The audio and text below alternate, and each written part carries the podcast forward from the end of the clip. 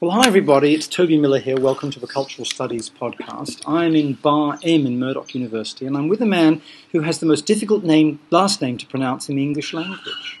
I'm going to argue. Is it? Well, think about it. The first name is easy.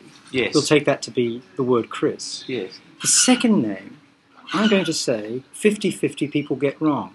Is that right or is that not right? Do people just get it correct? There are three camps. There's three camps. There's the Smyth, right, which is I think Hardie. It's a sharp. Yeah. The is actually the gentle thwack of cricket ball on shin. Yes. Is I think difficult, particularly for some European languages. Uh-huh. Mm-hmm. So there's the Smyth. There's the Smythe with an E. Oh, and that is pronounced more softly. It's a more long. How would you put it?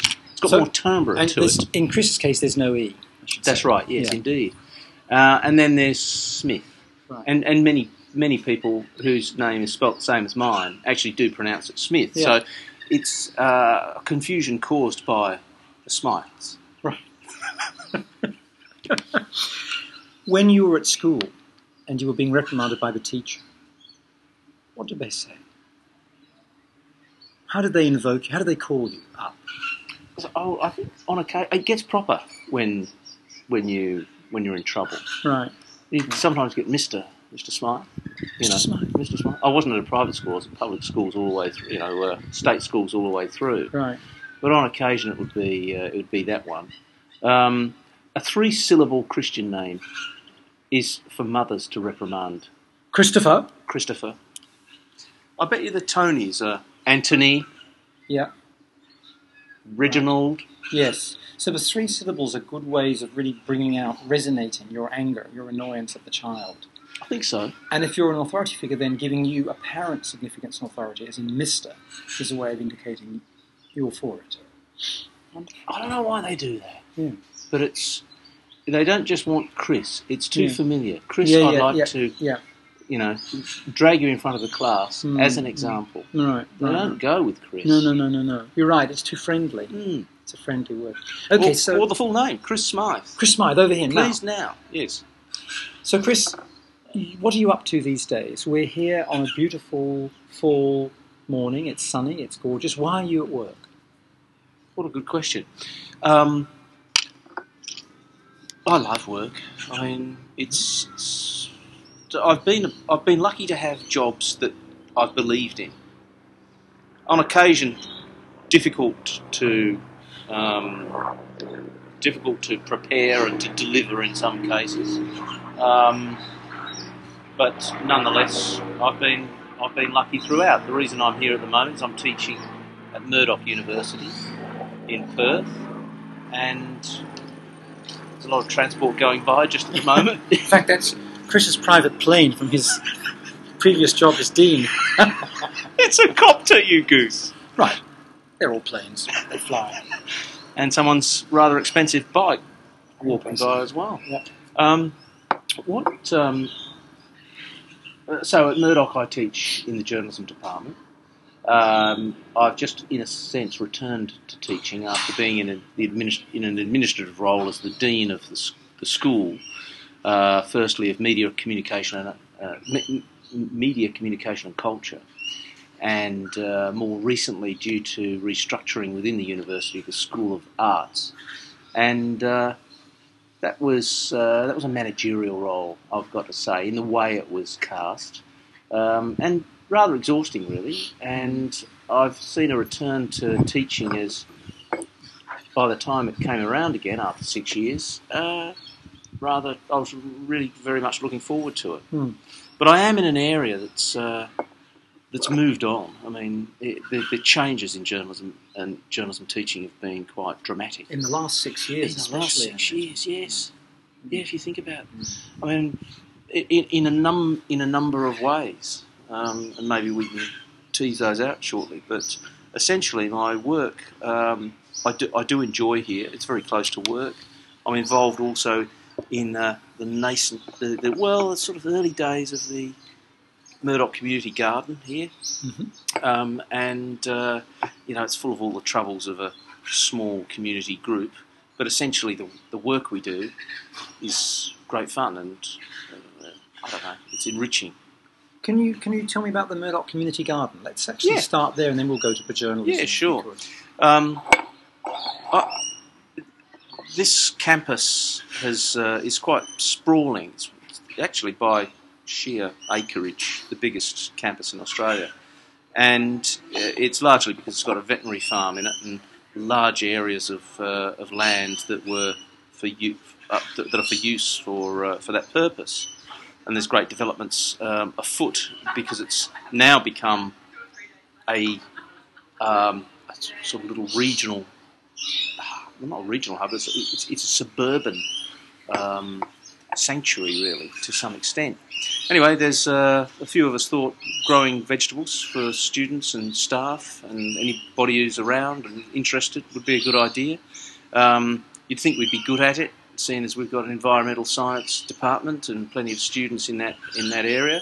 And it's been just a joy to go along on a Wednesday and till the dirt and think creatively about where, firstly, things should go, or you develop ideas about shaping the environment there. It's only very small, but I quite like that. I get an urge every 7 or 8 years to build a wall or something like that, and I think it came at the time when I felt I need to shift some dirt around. What sorts of foods are you planting, Chris? Mainly leafy greens, tomatoes, capsicums, chilies, herbs, that kind of thing. So, still there. Sorry, right. Gone. I'll let it go. Right. And how do you organise the labour? So it's every Wednesday a group of volunteers? I've got to say that's not good, the organisation.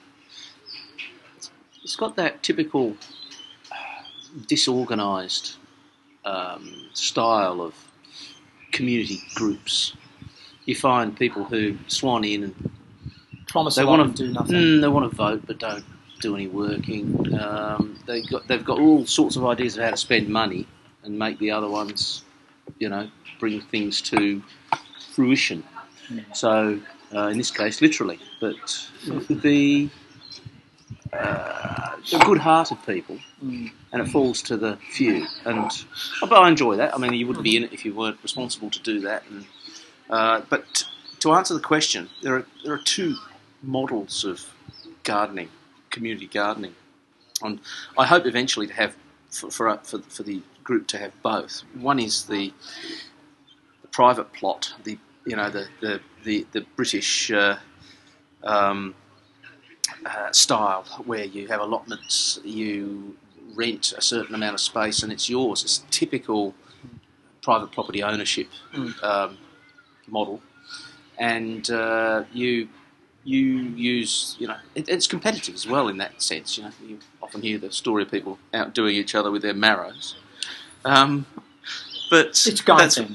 I think it is. I mean, is it? I wonder. No, I don't think it is. But it's funny when you see that contest, since they become inedible. Yes, after a certain size. Right? Very good.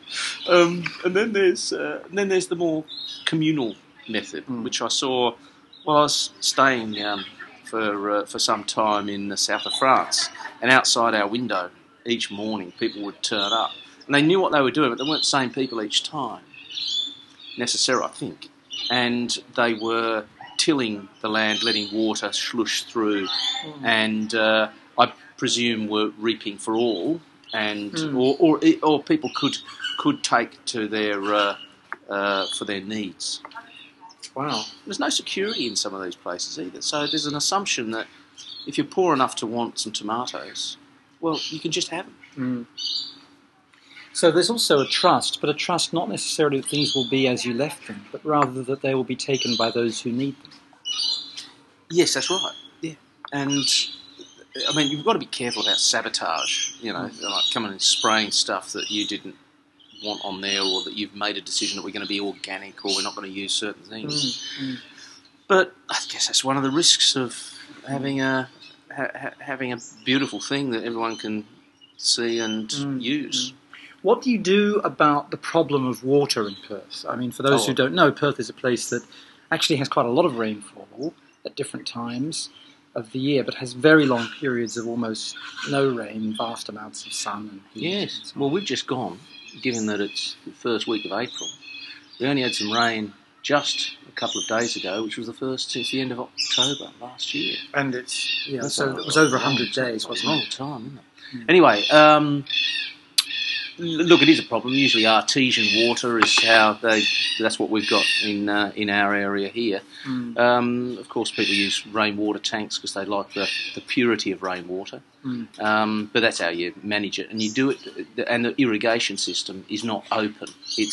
It's by way of pipes and then seeps out through thinner pipes to the plants, and largely is delivered at the delivered to the plants at that level rather than being sprayed around the place or, for that matter, being run across the surface, as in some other places that your listeners will be familiar with. Absolutely. So it's more targeted. To particular plant growth, particular plant life, rather than scattered down the road.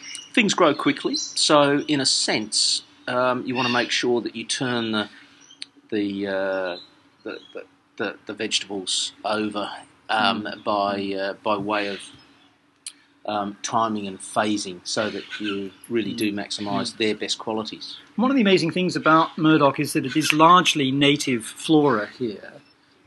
Or at least large amounts of the flora. Look, it's an illusion to some extent. Is it? Yes, because the whole area was covered by pine plantation. Oh, so up until the mid-70s. Pine is exotic. Yes, it is. Yeah, so it was planted as an industrial forest, and then harvested totally. Except you can see some remnant ones around the place still, which the endangered black cockatoo has taken a fancy to pine cones in the last 40 years. So it's important to sustain that. Yes, it is. In fact, those areas are now, one can't touch them under an exotic order. Isn't it interesting? It's wonderful. Isn't that wonderful? Fucking evolution, dude. It's no good. It's like you can't touch the curry now in Northbridge. So these native plants are recent additions to the area. Yes, relatively so. Yeah, they're 40 years old, and they do. I mean, they've been done in such a sympathetic way. They are clearly local to this very area. They're doing fantastically, and of course that means the soils and the weather suit them. Yeah. Mm. So that was brilliantly done when they designed Murdoch. They basically created a new foliage that was, in fact, native to the area and ideally suited. Yes, I mean, many of the ideals by which the university was established are reflected in such things, and I think the planted environment is the best example of that. And then there's the kind of spare buildings, rather utilitarian, really. They did make a mistake at one point, and this is a matter of importance in Perth. And that is, they put asbestos sheeting on the roofs, and they had to remove those a few years ago. But and of course, asbestos was a very sad episode in industrial and personal life for many West Australians. Absolutely, so, yeah.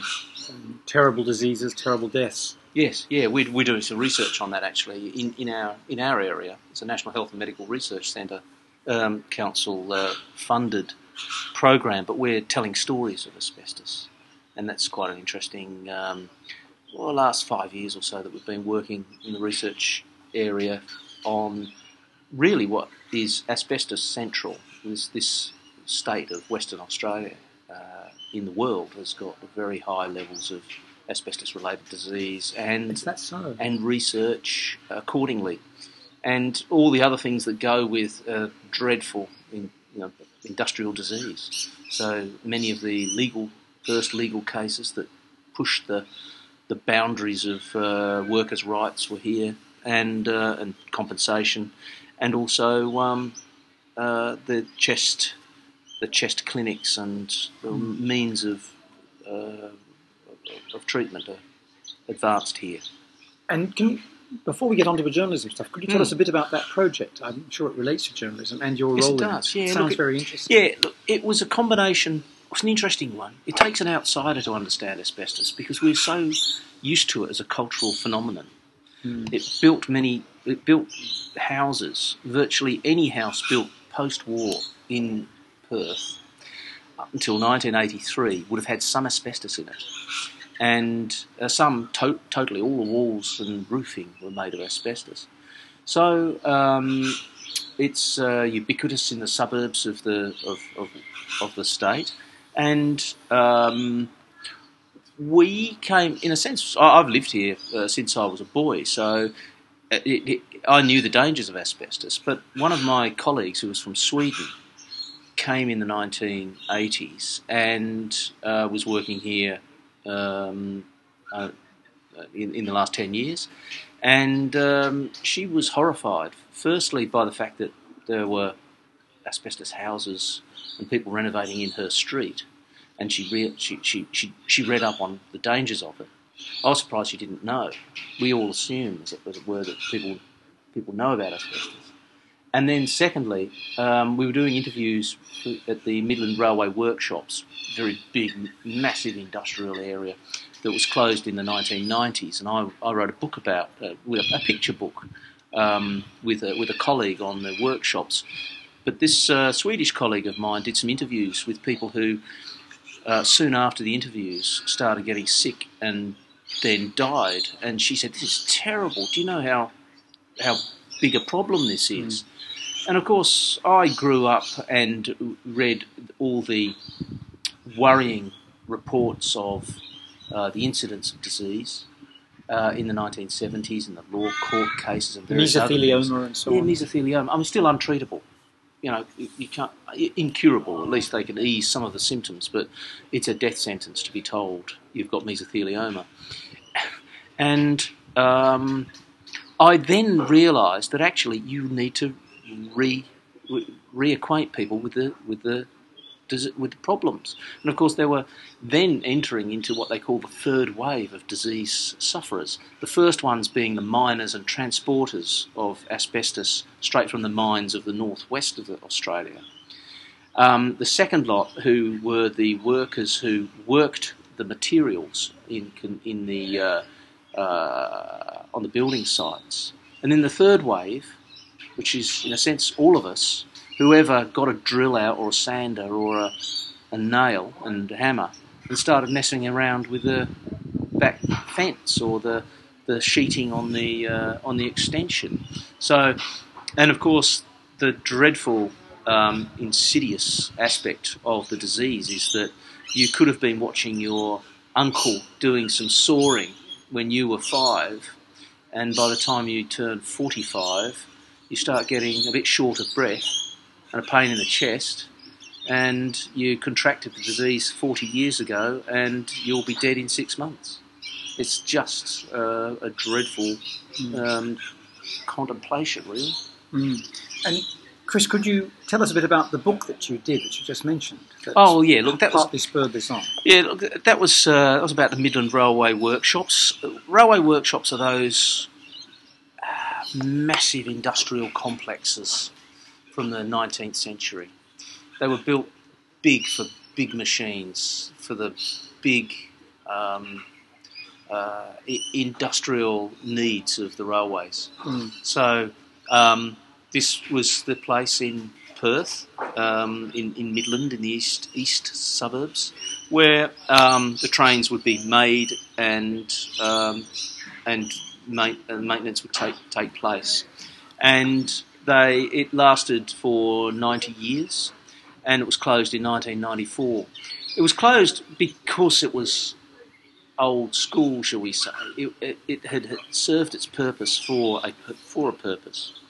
But it also was a harbourer and generator of left-wing thought and union activity It was still in the public sector, so these were blue-collar workers in the public sector, and at that stage, the kind of neoliberals were privatising all the public assets and public services.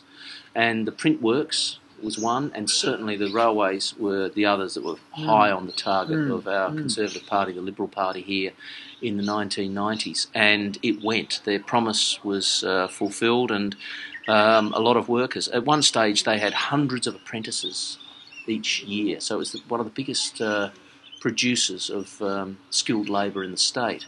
And almost anybody, I've worked on projects now where there's a connection with almost anybody. So I was surprised at the number of people who said, oh yeah, my uncle worked at the workshops, or yeah, my grandfather was an apprentice there. So it did.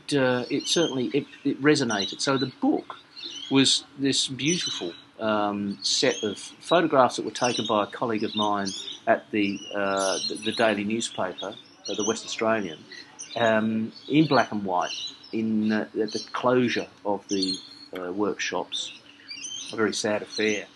And then we, in a sense, filled out the book around this photo essay of his with some archival photographs, and they're just delightful.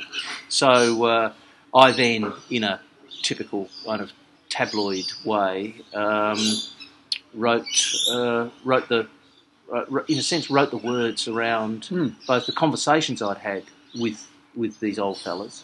And the photographs themselves, and some of the historical story of the workshops. And is any of this available online at all nowadays? So, look, my Swedish colleague did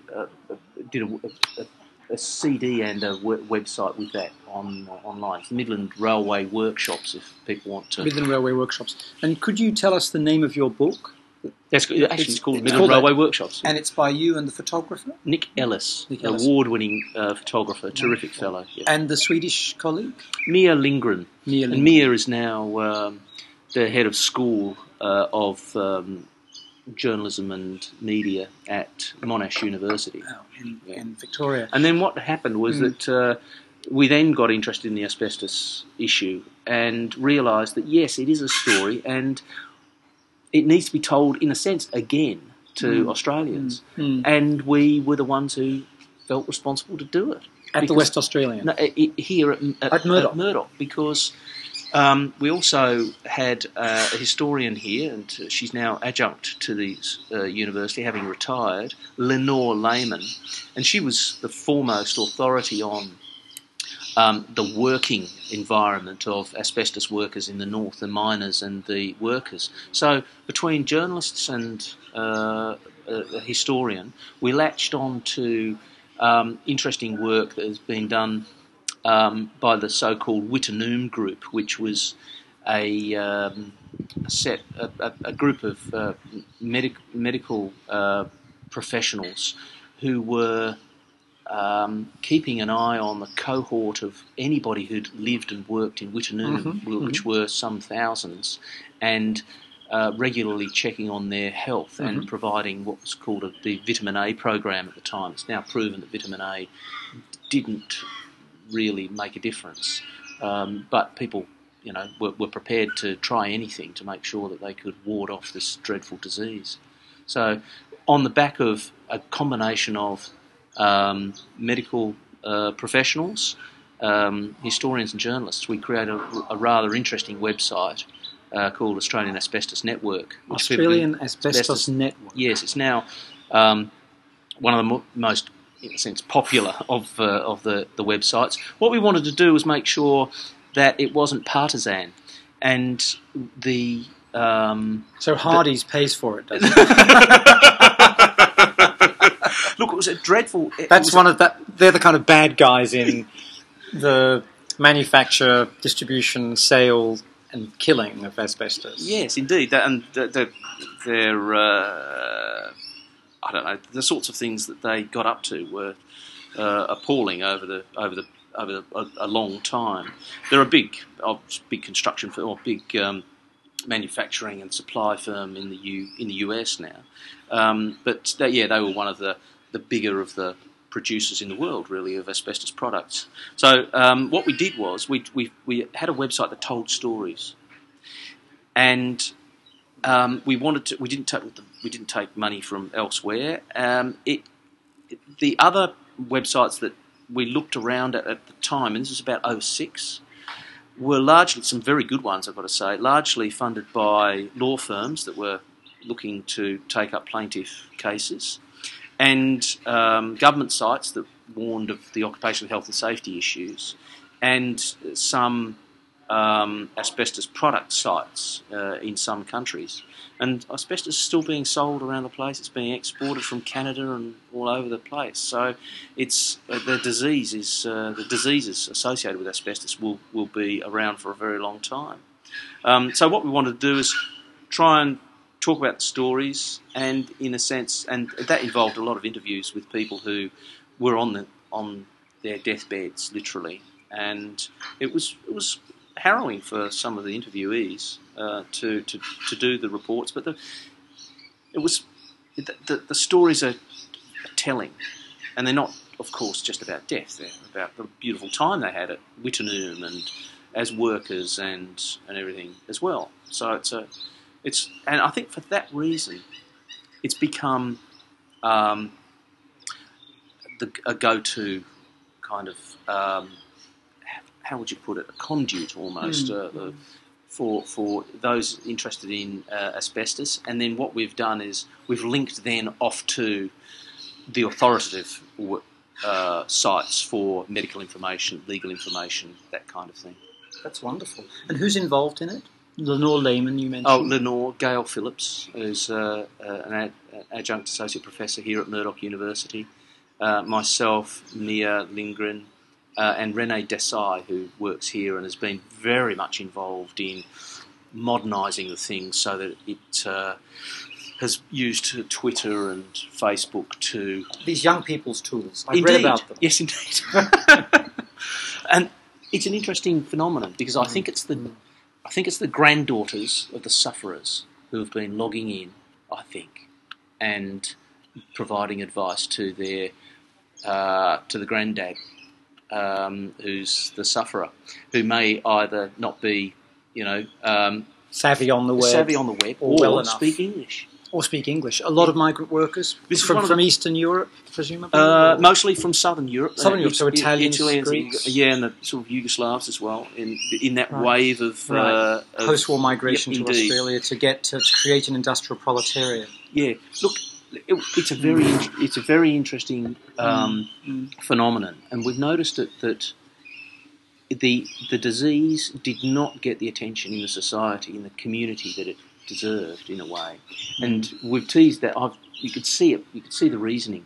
When you got told you had the disease, you didn't have long to advocate about it. Mm-hmm. People just wanted to spend their last 6 months with their family in as little pain as possible, knowing the end was coming. They were blue collar workers, often from English was not their second language. Was their second language, wasn't their first language, and so in comparison to, say, the HIV disease in the 1980s, these people didn't have the same kind of political clout that urban, well-educated, white sufferers had in comparison. So it, and weren't used to organising in social movements. Exactly. Probably. Right. Yep. Yeah. So that was the fate, and I think to some extent, the reasoning why there hasn't been more money into medical research and that kind of thing is a function of their lack of organisation. And you received some funding, you said, I think, from a National Health and Medical Research Council. Correct, here in Australia. Does that fund the website's existence? It did initially, yes. Murdoch's contribution now is to keep it maintained and that kind of thing. But yes, we've got the money is being used for that, and that's one of the great outcomes is the number of people who use it, contribute to it, that kind of thing. So yeah, so it's an open portal. They can send. It's not quite open in the sense that it's moderated because we're very careful. In fact, the medical professionals are really strict about this, because everybody's got a suggestion on how to deal with the disease. So we were very careful about how we go about describing things and recommending nutty ideas that are not scientific, that claim cures that aren't real. Yeah, in fact, there's you can get international web recognition for authoritative health websites, which are checked. Yeah, it's called OnCode, the OnCode, HON code, I think it's called, and you go through a kind of registration process so that it's thus coded and then recognised internationally, and that means that medical professionals will pay attention to it, or at least not question it. Now, Chris, before we get on to this, I think is going to end up being our last topic, namely journalism education today, I'd like to go back, as they say in baseball, to this expression we've used a couple of times, the West Australian, which is the most significant daily newspaper in Western Australia, and is, in a sense, every Australian capital city has its daily newspaper, and there are a couple of national ones, the Australian and the Financial Review, although the Australian Financial Review is not daily, I think. It's still daily, yeah. But isn't it? But it used to be 5 days a week. Yes, that's right. Oh, sorry, yeah, it's 5 days a week. That's correct. Maybe it has a weekend. And there's a weekend. It's like the FT, Financial Times. That's exactly right. West Australian is 6 days a week, and then just 6 Sunday days. Times. Yeah. So it follows the British model of there being a separation between the 6 day a week paper and the weekend. But you worked there. When did you start there? When did you finish? And what I started on the afternoon paper, its sister paper, the Daily News. Oh, the Daily News. Yeah, okay. So it's owned by the same company, West Australian Newspapers. And is the Daily News still going? No, it closed on 11/9/90. I remember that clearly because I was the union secretary at the time, and I had to deal with all the redundancies. Oh my God! Okay. So it started on September 11, 1990. Wow. You started on the Daily News. Yes, I did. So tell us about that, and tell us about working for an afternoon paper. Oh, look, it was in its heyday, I guess, or close to the waning of afternoon papers. And in those days, of course, it was the threat of evening television and the diminution at that stage of public transport, because the afternoon paper was for people to read on their way home. From work at a certain time. Which is how the Evening Standard is making so much money in London now. Yeah, of course. I mean, all the metros that are freebies are given out at train stations. Gangbusters profits. I mean, this is the ebb and flow of people's daily activities. So with the change in finishing times of individuals, so people just didn't clock off at the same time all around the city, with the fact that people preferred their cars, etc., at that point as well, and also that the evening news was going to be on television, they were the threats to the afternoon paper. I started as a cadet, so that means you get thrown into all the... in fact, I actually started as a copy runner. So I was a copy boy. I would have been the last of that generation. And I'd already been a graduate of arts and psychology at the university here, University of Western Australia. And it was a typical tabloid afternoon newspaper to some extent. It had 4 editions during the day, which, if you have a think about that, it's quite an industrial... Japanese papers still, some of them have 7. Oh, it's extraordinary. But 4 in a town which in those days would have had well under 1 million people. Yes, yeah. It's extraordinary. It's silly, isn't it? The stories were picture stories largely. There were police rounds featured heavily. Some entertainment, although it was only the young ones who were pushing for more entertainment pages. Sport's important, of course, in this town and in this state. And in Australia, generally, sport prevails. And, of course, an afternoon paper's in a good position to give you the latest score or the result. Yeah, it was in those days. Yeah, yes, that's right. I mean, it depends a little bit. I mean, we would get, some of the scores from overnight that the morning paper didn't have. There would be all that kind of thing from around the world as well. So the international pages were short, small, and it was about the talk of the day, really. You know, just there's Twitter and Facebook are nowadays. And you said you were a union official there, so you presumably got involved in the union out of some sort of political commitment? Look, I think we all joined. Newspapers were, and still are, pretty well organised, and the union is... The union also had a role in the professional lives, as it were. So this kind of joint professional, industrial sides of the brain were well connected in a way. And so, I mean, there were, for that reason, a lot of people joined. But also for that reason, the political spread of people's ideas within the union were broad. There were right-wingers in the union who joined because of their, in a sense, professional duty. Also, they wanted a say, and so it was interesting when we came to ballots and things like that, because the political spread was quite broad. But I took an interest because I wanted to see things improve, not just for working life, but also the quality of the stuff we produced. I felt for some reason that we could fix it from beneath if the editors weren't, sort of willing to do so. So when it shut down, you all started looking at the West Australian or Channel 7 or the ABC, I guess?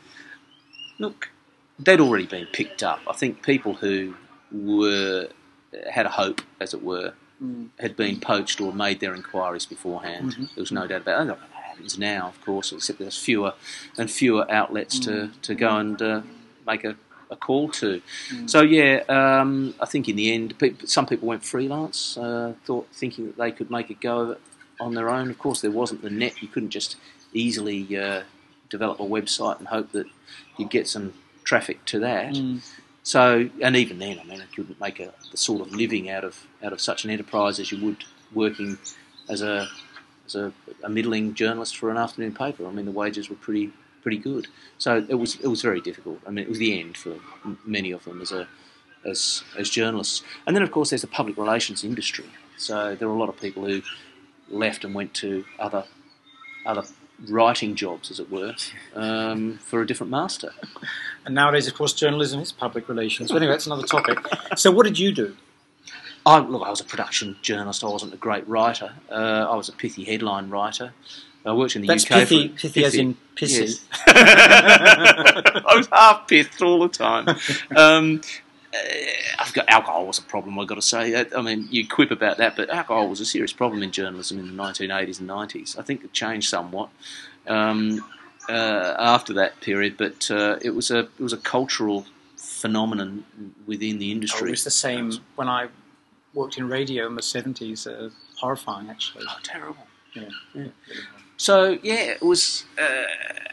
So that my role was production. I was a sub-editor, production journalist, and got the paper out. That was our. And went into the West Australian.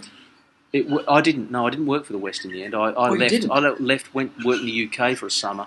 Then I came back and was the secretary of the union as a full-time job. Oh really? Yeah. I don't know why I thought you were at the West Australian. I do apologise. No, that's all right.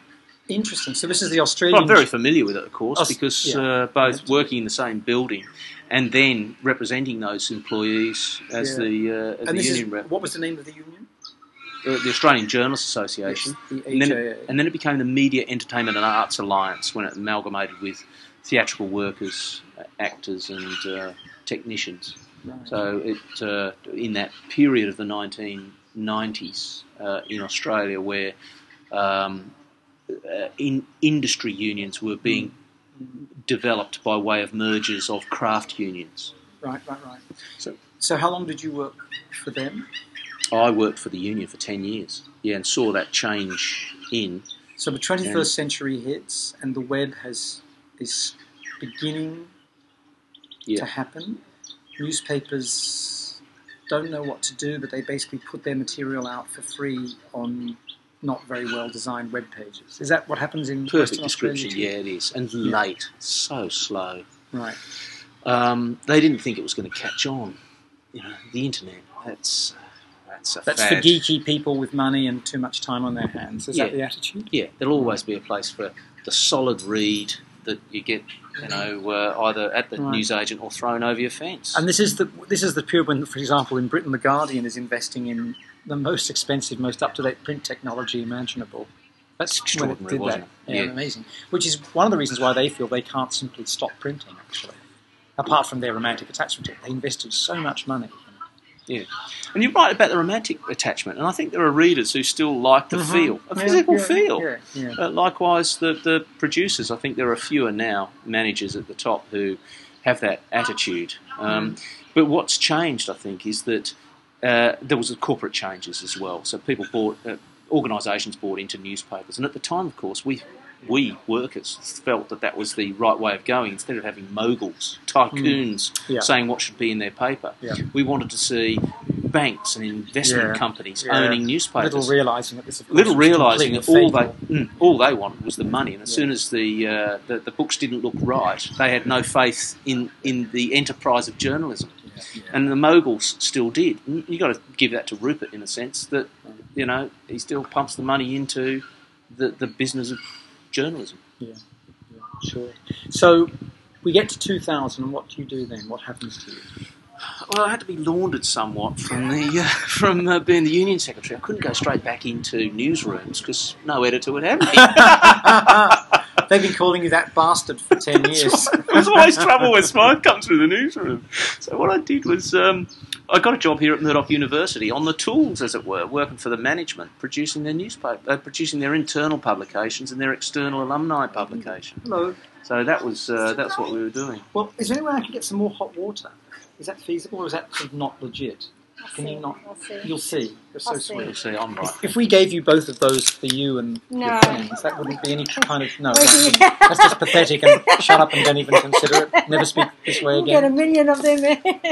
Oh, I see. You exist on these things. Really? They say they're Victoria coffee, but they're probably some kind of candy. Okay, so you came and helped produce...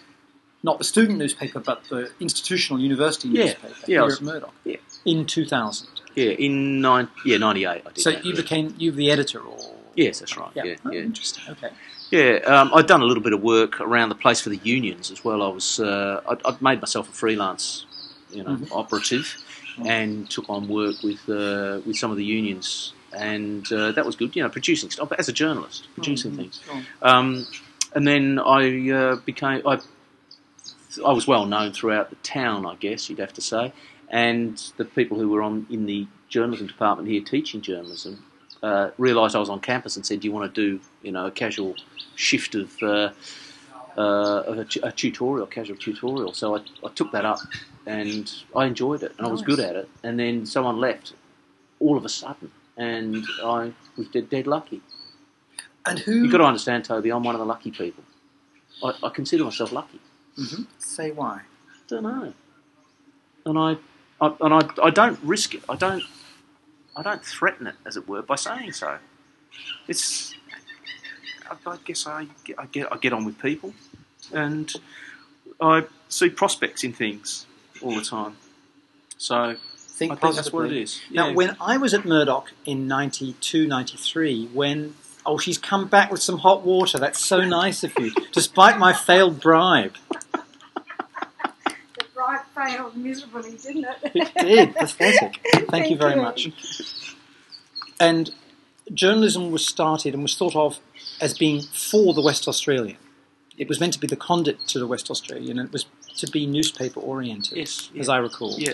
And there were a couple of guys from the paper who were appointed. Yep, yep. What form has it taken since? Look, it had to, in recent times, it carried on that way for a while. It was postgraduate, but because of funding arrangements in Australia, the government ceased funding postgraduate study. It stopped people being perpetual students.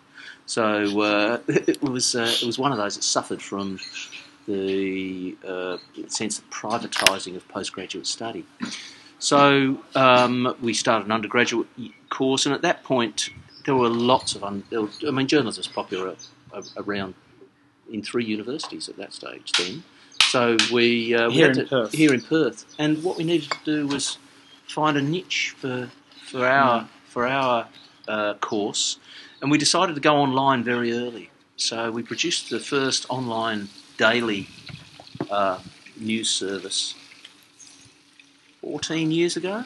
It was a very long time ago. None of the others did it, and still not daily in the other universities. So it gives a... It was fantastic because it was cheap, obviously, because you can upload material that day quickly for students who have been out covering stories. So it was a great experience for them. We've also changed in recent years, last 4 or 5 years, to make sure that all graduates now can use video and audio.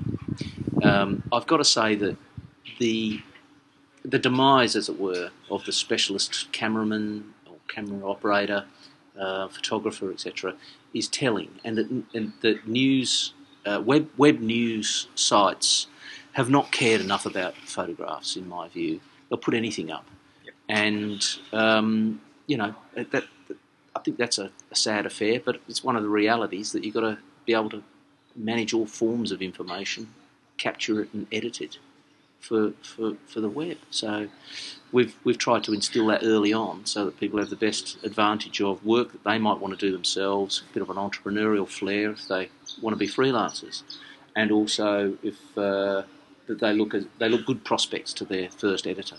So yeah, that's wow. This multitasking is extraordinary, and not only that, of course, but having to produce material for different sites that are owned by the same company.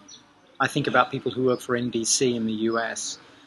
They have to do not only the camera operating, the sound recording, the editing a lot of the time, but they have to write copy. Some of them have not been trained as print journalists for NBC, MSNBC, CNBC, CNBC yes. Asia, CNBC Africa, and yep. on and on and on it goes.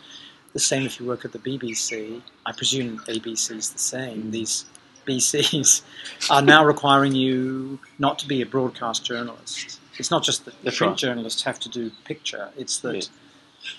broadcast journalists have to yeah. do print or writing. I think the sadder ones, though, are the police rounds person or the finance reporter of a newspaper having to do a comment piece to the video a few years ago. Well, right. they were hilarious on right. occasion, some of those, because they were even... I mean, at least those who'd written scripts for broadcast could write sentences. But these are guys straight from the drunk tank who've been seeing blood on the ground. Are we on yet, Toby? Are we on? You're on. Fantastic. So you mentioned that things have gotten tougher in the last 5 years, and certainly in the global north, that's true. I mean, worldwide, journalism is expanding massively yeah. because of the increase in the number of alphabetic or literate people. And so there are more jobs for journalists than ever before, and there will be more and more and more and more and more. But if you tell people this in the United States or Britain or, I guess, Australia, they look at you haphazardly. But that's the case. Yes. They're just not the same jobs as the ones that were anticipated. In the local environment, what does that mean for how you teach people? Well, we've done this because it's always been difficult to get a job statistically.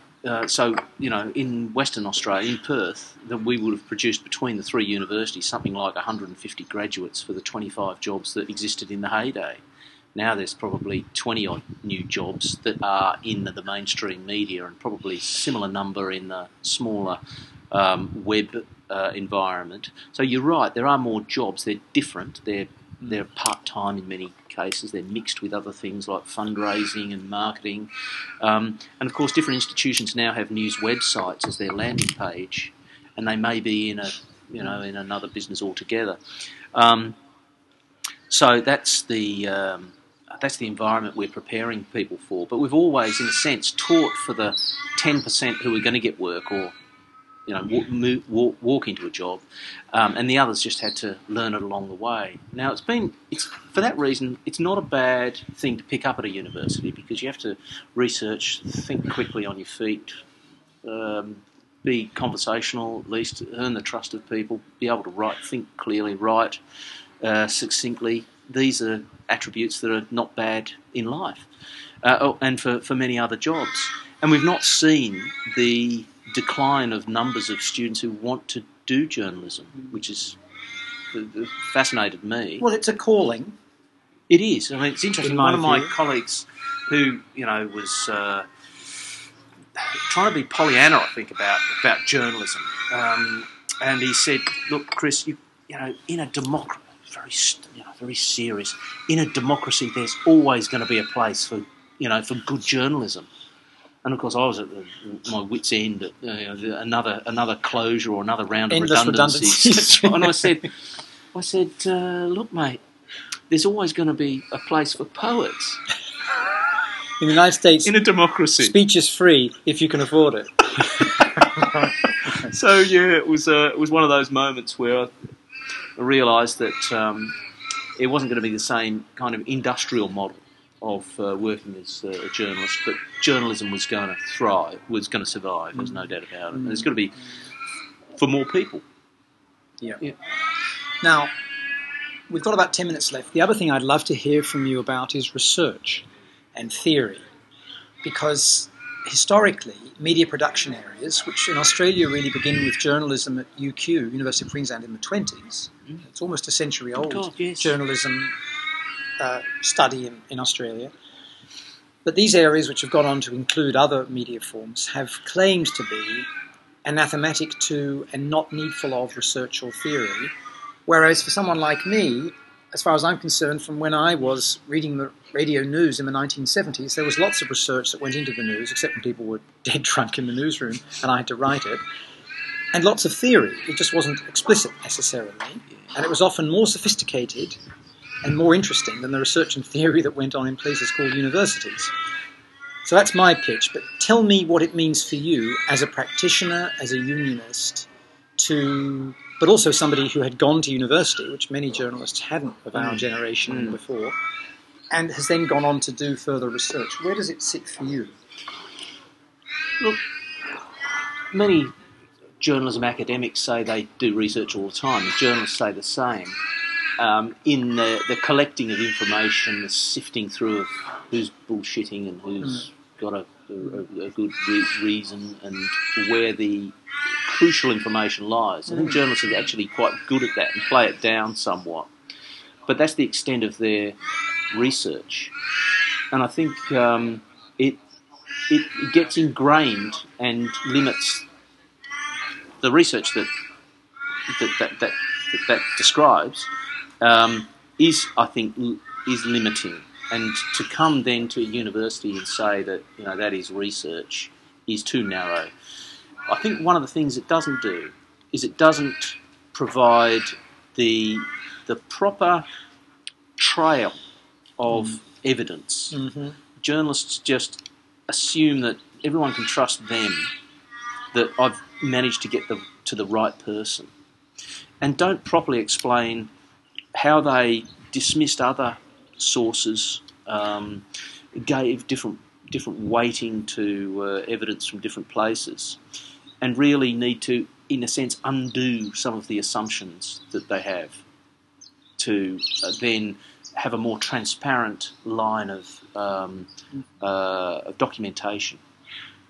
Philip Meyer in the US came up with the notion of precision journalism a couple of decades ago now, must be, and he took the scientific approach to journalism in the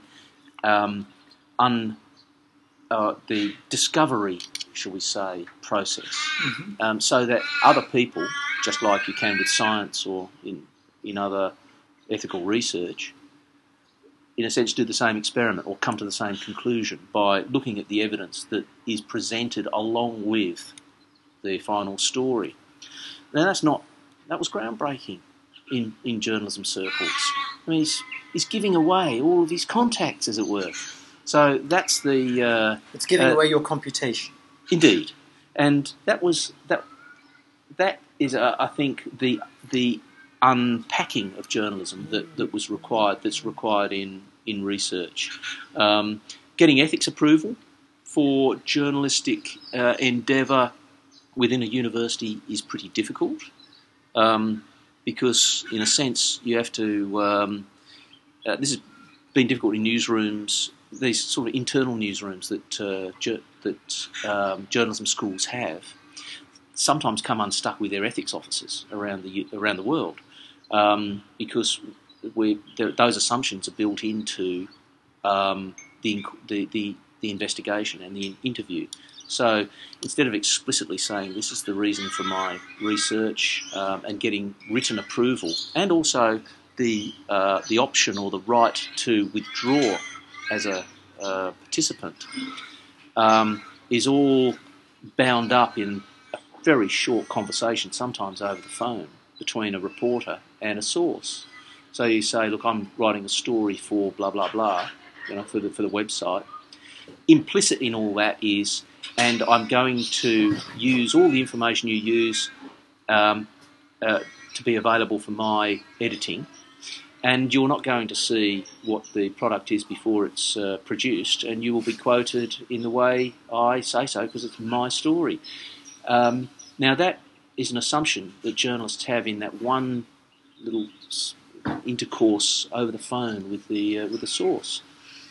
And that would not satisfy an ethics committee of a university, that there's been willful approval by the source. So the practice needs to be broadened in the inquiry for university purposes. That's one reason why I pay for these podcasts. I don't put them on my CV, and I correspond with people using a private email address. I'm fucked if I'm going to have those bastards tell me that I need to get you to sign this and that and the other in terms of informed consent. Sorry, not on. It's called academic freedom. Whilst I appreciate that the informed consent logic derives from the Nuremberg trials, Tuskegee experiments and so forth, this is not human subject experimentation. That's right, yeah. It really isn't. And there are very important exceptions to institutional review boards, as they're called in the United States, for oral historians. They have a blanket exemption. Because unlike, say, people doing those horrendous things in Tuskegee or in the Third Reich, these are not experiments with a view to replication or proof of generalization. They are, in fact, stories told by people of the moment. Yes. So, whereas anthropologists and sociologists don't get exemptions in the US from this kind of scrutiny, oral historians do, and rightly so. So I don't like this stuff because I want, part of my project in research is to discover things that, guess what, I didn't know. So that's why I can't tell you what my line of questioning will be when we sit down to talk. Yes. Actually, because you'll help to make the line of questioning.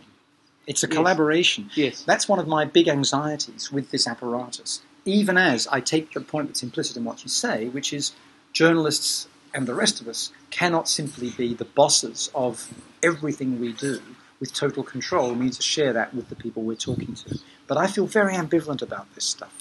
Sorry for the stump speech. No, and it's precisely this engagement that we've had, and I think that letting things develop is particularly unscientific.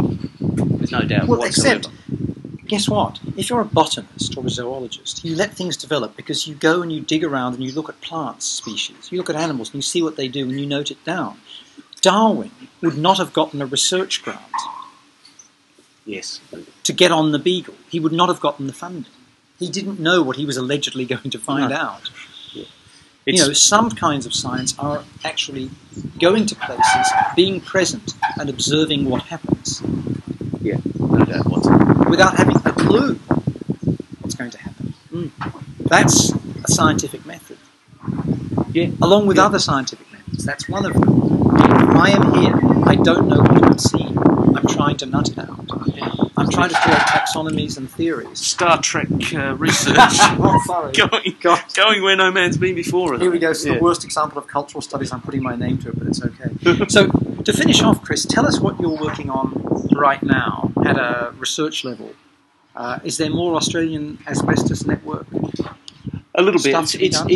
That's historical. I'm going to write a chapter for a book looking at the history of reporting, media reporting of asbestos, and there've been some champions. There've been some great figures who fought against their own management or have sort of been at risk in some cases to report. So there are those, but I had one this morning that's been irritating me. It's been bothering me a little bit, and that is at the end of last year, at New Year time, you get these requests from media saying, what's 2014 going to reveal? You know, what's going to be the big issues of 2014? You guess, you make something up, sort of.